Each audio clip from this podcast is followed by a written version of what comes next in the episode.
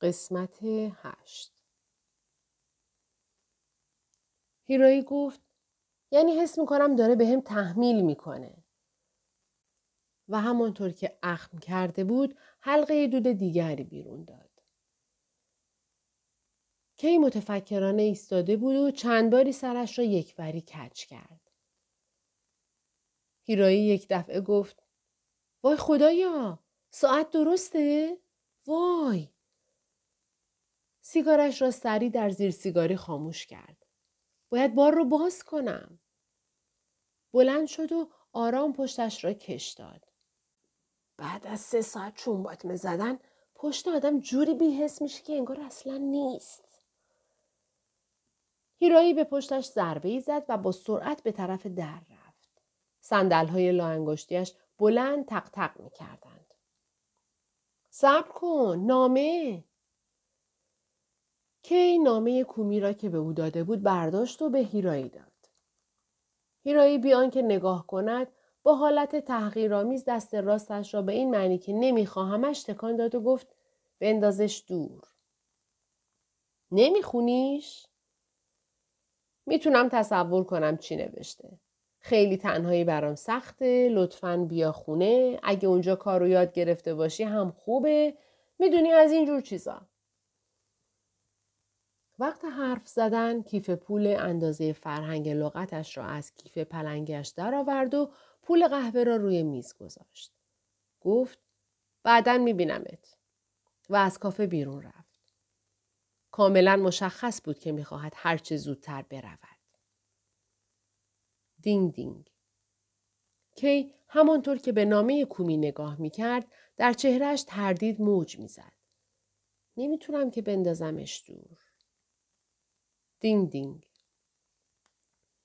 کی سر جایش خشکش زده بود که زنگ دوباره به صدا درآمد. کازو توکیتا وارد کافه شد و جای هیرایی را گرفت.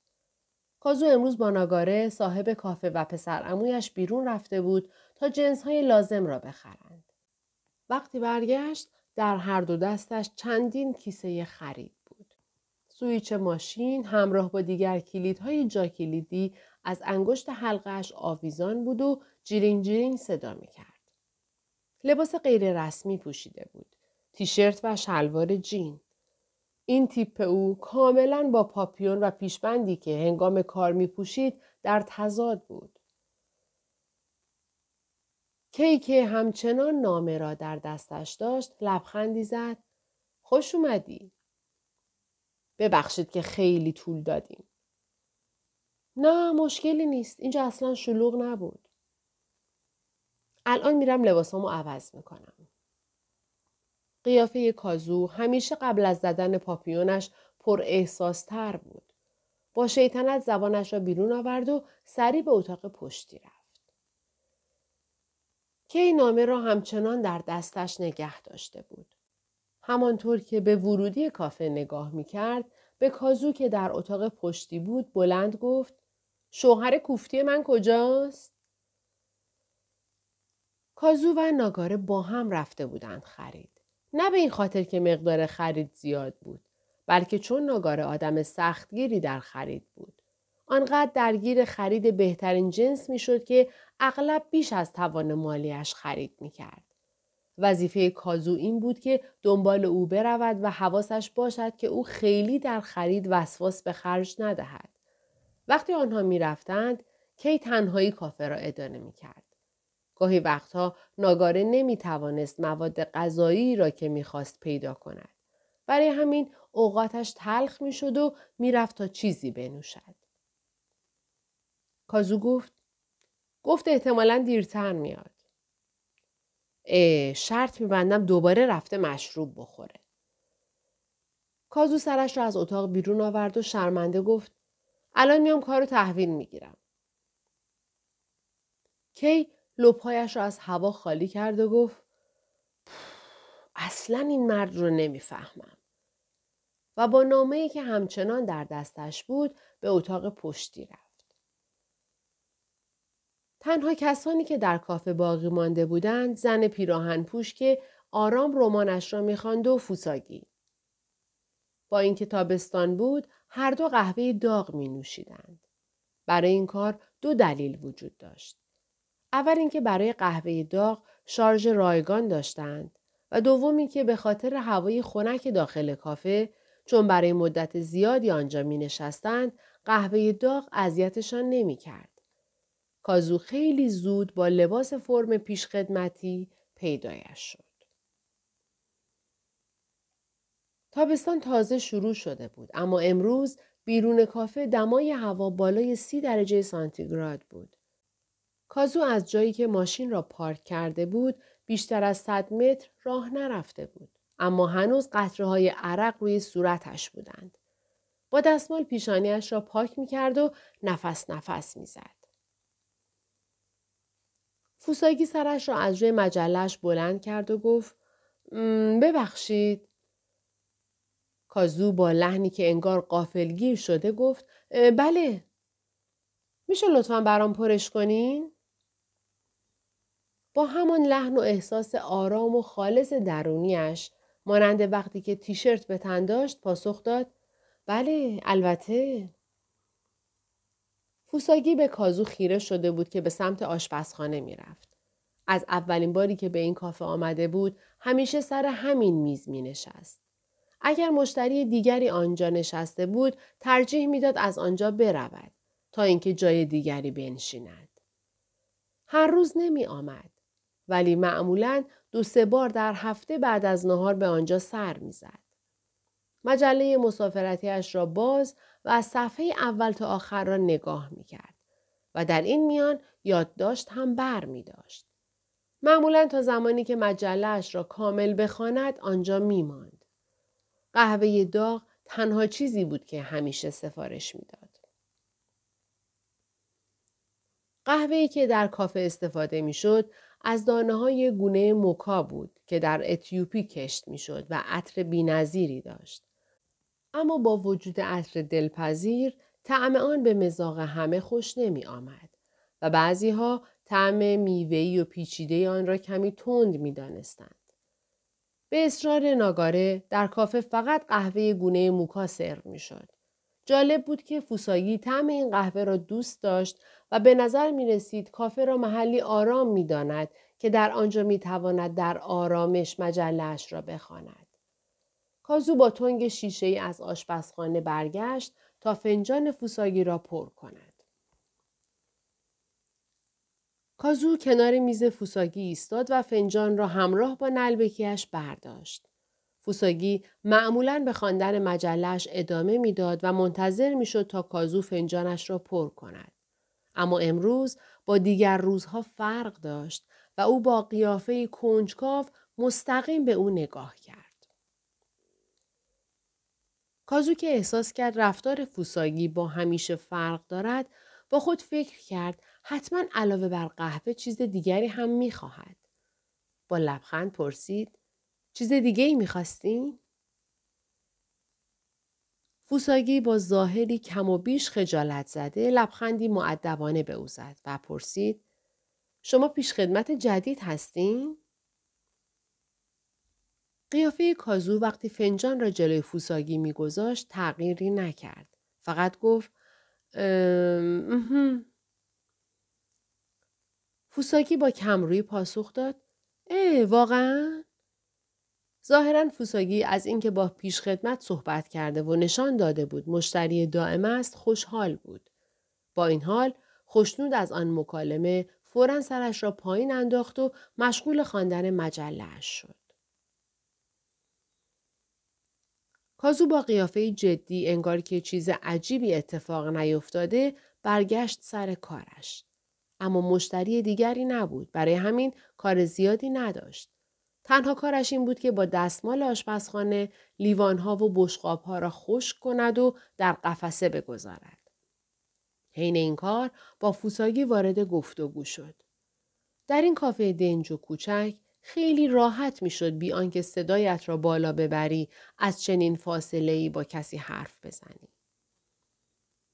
پس زیاد میای اینجا؟ فوساگی سرش را بلند کرد. بله. کازو ادامه داد. چیزی درباره اینجا می‌دونی؟ افسانه محلی رو که دربارش میگن شنیدی؟ بله همه رو می‌دونم. درباره اون صندلی هم؟ بله. پس یکی از اون مشتریایی هستی که می‌خوان برن گذشته. فوساگی بی معطلی گفت بله همینطوره. کازو لحظه دست از کار کشید. اگه برگردی به گذشته قراری چیکار کنی؟ اما متوجه شد سوال زشتی کرده و چیزی نیست که معمولا می‌پرسد. فورا عذرخواهی کرد. سوالم خیلی زشت و بیادبانه بود. ببخشید. تعظیم کرد و دوباره سرگرم کارش شد تا با او چشم در چشم نشود. فوساگی به کازو نگاه کرد که تعظیم کرده بود. آرام کیف دستیش را برداشت و از داخلش یه پاکت نامه ساده قهوه‌ای درآورد. چهار گوشه پاکت تا و چروک شده بودند. گوی مدتی طولانی آن را با خود این ور آن ور می برد. روی پاکت هیچ آدرسی دیده نمی‌شد. ولی انگار نامه ای درونش بود. با تردید نامه را با دو دستش گرفته بود.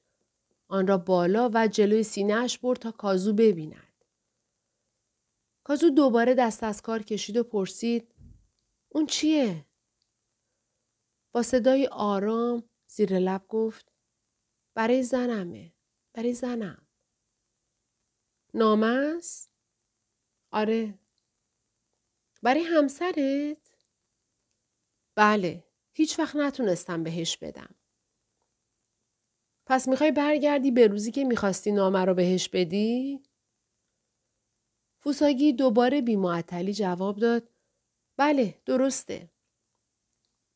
کازو پرسید خب زنت الان کجاست؟ فوساگی به جای اینکه فورا جواب دهد در سکوتی عجیب فرو رفت. مم. کازو همانجا ایستاده بود. مستقیم به او نگاه می‌کرد و منتظر جواب بود. با صدایی که به سختی شنیده می‌شد گفت نمی‌دونم. و سرش را خاراند. بعد از اعتراف به این موضوع قیافش خشک و بیروح شد. کازو در جواب چیزی نگفت. سپس انگار که دنبال بهانه ای می گردد گفت آخه من واقعا زن داشتم. و بعد با دست پاچگی گفت اسمش شروع کرد با انگشت به سرش ضربه زدن. سرش را یکوری کچ کرد. گفت هان؟ عجیبه. اسمش چی بود؟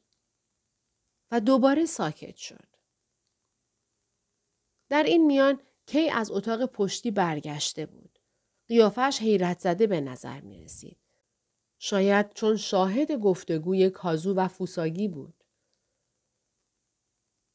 فوساگی که زورکی لبخند عجیبی زده بود گفت خب خیلی عجیبه. معذرت می‌خوام. در قیافه کازو احساسات مختلفی به صورت خیلی مبهم به چشم میخوردند. این اصلا قیافه خونسرد همیشگیش نبود.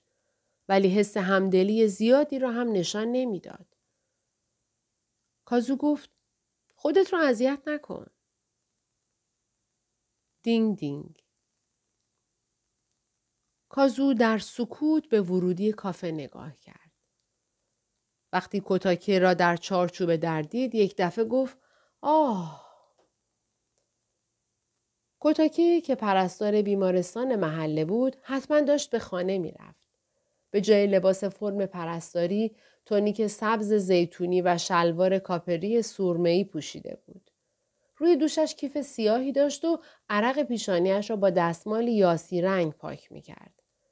پیش از آنکه به سمت میز فوساگی برود خیلی عادی سرش را به علامت سلام برای کی و کازو تکان داد که پشت پیشخان ایستاده بودند.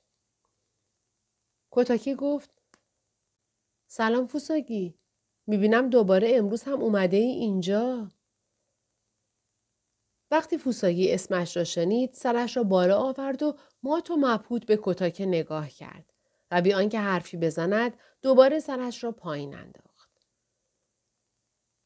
کتاکه حس کرد خلق و خوی فوساگی با همیشه فرق دارد. حدسد احتمالا حالش خیلی خوب نیست. آرام پرسید فوساگی حالت خوبه؟ فوساگی سرش را بلند کرد و مستقیم کتاکه را نگاه کرد. با کمرویی پرسید ببخشید ما همدیگر رو می‌شناسیم؟ خنده از چهره کتاکه محو شد و در سکوتی سنگین دستمال یاسی رنگی که با آن تازه عرقش را خوش کرده بود از دستش بر زمین افتاد. فوساگی به بیماری آلزایمر زودرس دچار شده بود و داشت حافظهش را از دست می‌داد. این بیماری باعث از بین رفتن سریع سلول های عصبی مغز می شود. زوال عقل باعث کاهش هوشیاری و تغییر شخصیت فرد می شود. یکی از نشانه های مهم در آلزایمر زودرس این است که زوال عملکرد مغز بسیار پراکنده و گهگاه اتفاق می افتد. بیمارها بعضی چیزها را فراموش می کنند اما چیزهای دیگر را به یاد دارند. در مورد فوساگی حافظش به تدریج از دست می رفت و با فراموشی جدیدترین خاطرات شروع شده بود. در این میان شخصیت ایرادگیر پیشینش به تدریج داشت از بین می رفت. در آن لحظه فوساگی به یاد داشت که زن دارد. اما یادش نمی آمد که کتاکه کسی که مقابلش ایستاده بود واقعا زنش است. کتاکه اول یک قدم و بعد دو قدم به عقب رفت و به آرامی گفت فکر نمی کنم. کازو به کتاکه خیره شده بود و کی با چهره رنگ پریده سرش را پایین انداخته و زمین را نگاه می کرد. کتاکه آرام برگشت و به سمت پیشخان رفت و روی دورترین صندلی از فوساگی نشست. کتاکه وقتی روی صندلی نشست تازه متوجه شد دستمال از دستش افتاده است. تصمیم گرفت آن را نادیده بگیرد و وانمود کند مال او نیست. اما فوساگی متوجه دستمال شد که نزدیک پایش افتاده بود و آن را برداشت. برای مدتی به آن خیره شد. سپس از جایش بلند شد و به طرف پیشخان و محل نشستن کتاکه رفت. فوساگی برای ادای احترام تعظیم کرد و گفت باید من رو ببخشید. تازگی ها خیلی فراموشکار شدم. کتاکه به او نگاه نکرد و فقط گفت باشه و دستمال را در دست لرزانش گرفت. فوساگی دوباره تعظیم کرد و لخلخ کنان سر جایش برگشت. روی صندلیاش نشست اما نمی توانست آرام بگیرد.